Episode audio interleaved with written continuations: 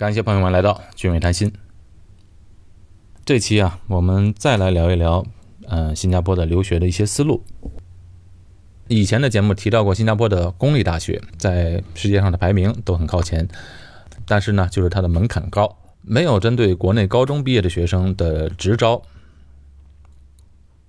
一般上能来直接入学新加坡公立大学的本科，只有呃三种情况。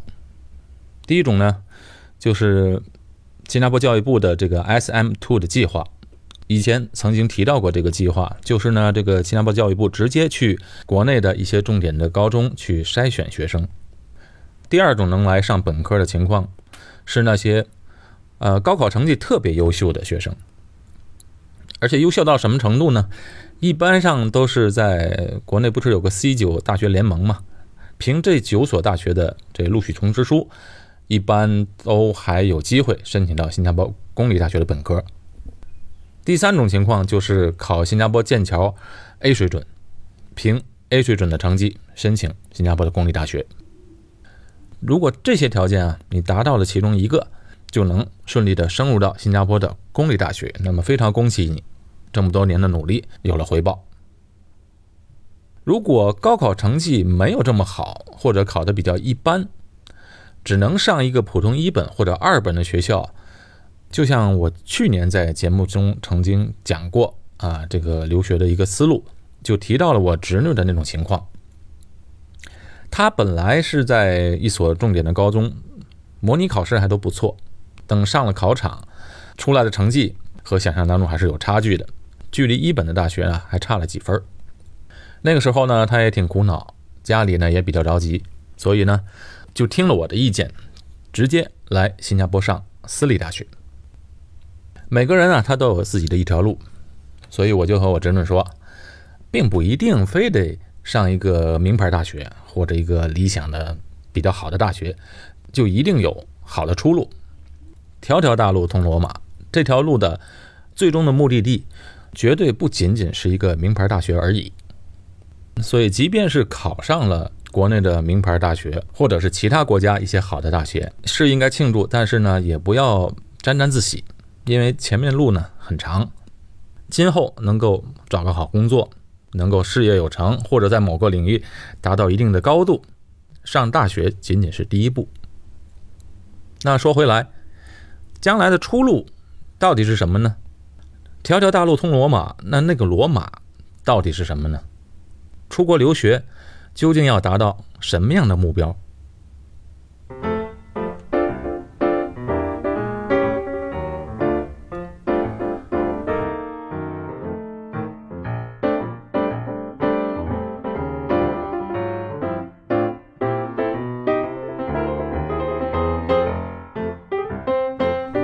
呃，出国留学要达到什么样的目标呢？我个人认为，这个目标一定是。将来能够自由的往返于国内国外，并且有能力在国外扎根，而且将来也能够自由的选择决定自己所在的地理位置。如果能够达到这个目标，那么作为一个中国人，在提一个高度来说，作为一名华人是有很大优势的。当然，这有个前提的，前提是你想要出国留学。如果不出国留学，在国内也肯定有一大把的机会，有很多的上升空间。所以我只是说，如果你出国留学的话，你的目标应该是这样的。我为什么这么说呢？因为现在呢，出国留学还有不出国留学是有一些争议的，而且我的节目啊，经常有些人评论，大部分的人的评论都是比较正面的，当然也有一些评论是比较负面的。也有人在评论中是很不客气的。我收到一个评论，就是说一位听众说：“你为什么要鼓动大家出国呢？你这种做法不能理解，不能接受。请客观的告诉大家，外国的月亮真的是比国内要圆吗？”所以，我今天呢也顺便回答这个问题：你人生的目标跟出国不出国没有关系，出国和不出国只是不同的途径。外国的月亮它不一定比中国就圆，但是可以肯定的是，在国外。看月亮的角度肯定是不同的，看这个世界的角度也是不同的。好，我就讲到这儿。那我们再来谈新加坡的教育。新加坡的教育啊，它是随着经济和社会发展的不同的阶段，它一直在做相应的改变和调整。在新加坡刚刚实现自治的时候，啊，一九五九年的时候，那个时候啊，不用想别的，能不能够生存，对于新加坡都是一个问号。所以那时候的教育，它是以生存为导向。再往以后，随着新加坡开始大力发展啊工业轻工业，一九七九年以后，它的教育啊就由生存导向转换到以效率为导向。那我们以前都知道，新加坡呢是以效率高出了名的，在八十年代的时候又成为亚洲的经济上的四小龙之一。到了一九九七年之后，这个效率问题解决了，那这时候教育又以能力为导向。随着新加坡的不断发展，整个世界它也是不断往前走的。世界经济的重心，据预测将于二零三零年转移到亚洲。那么，新加坡未来的教育方向呢，就由能力导向慢慢转向以价值为导向。能力导向倾向于培养学生的学生能力和专业的培养，而价值导向更加强调价值观和品格发展。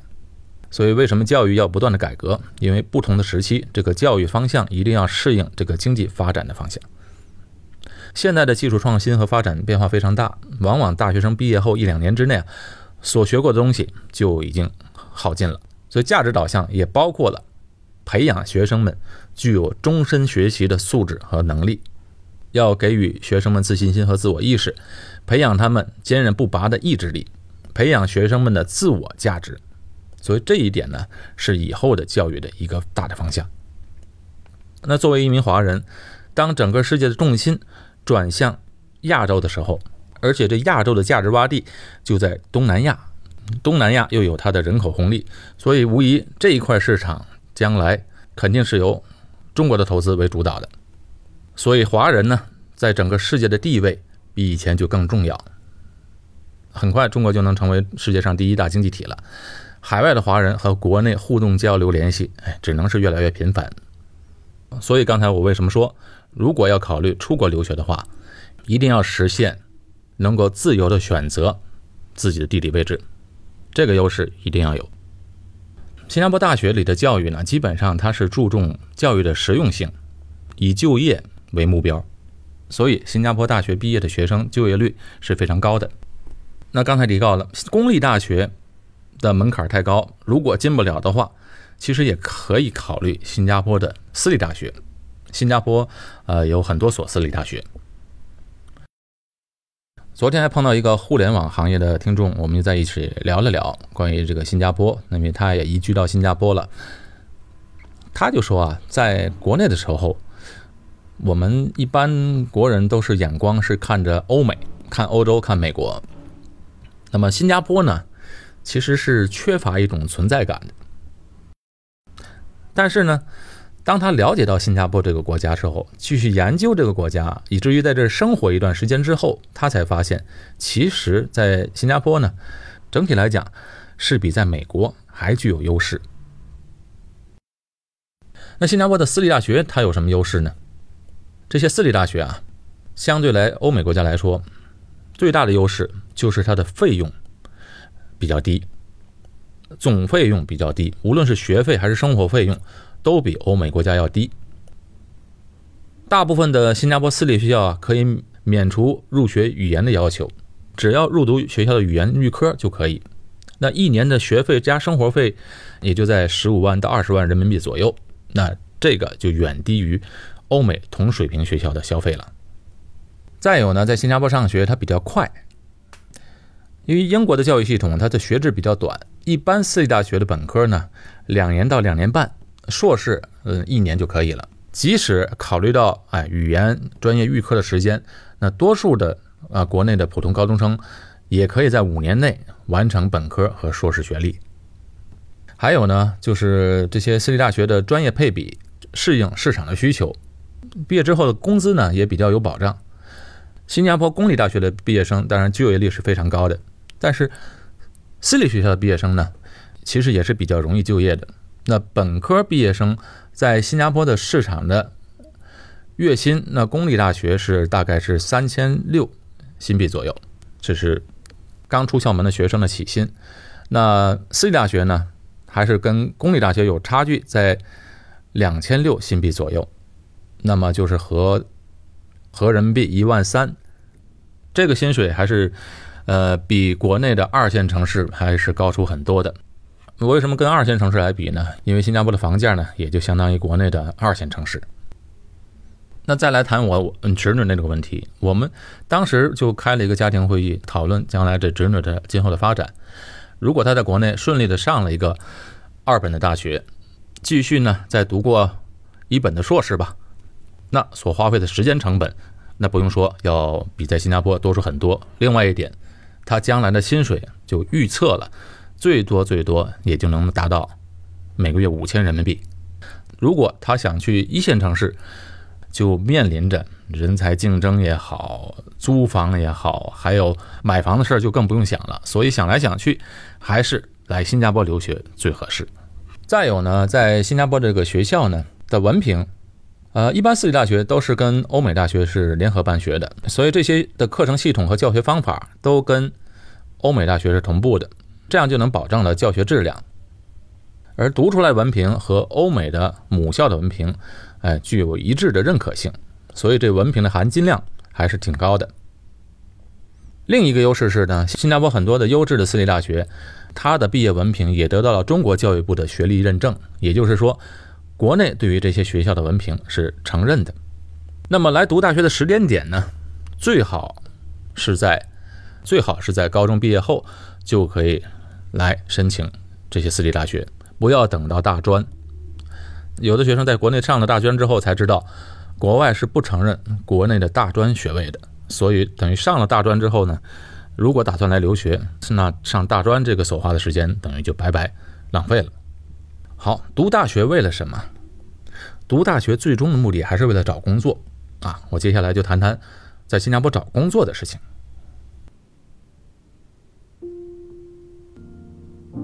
Poets often use many words to say a simple thing. It takes thought and time and rhyme to With music and words, I've been playing for you. I have written a song To be sure that you know what I'm saying. I'll translate as I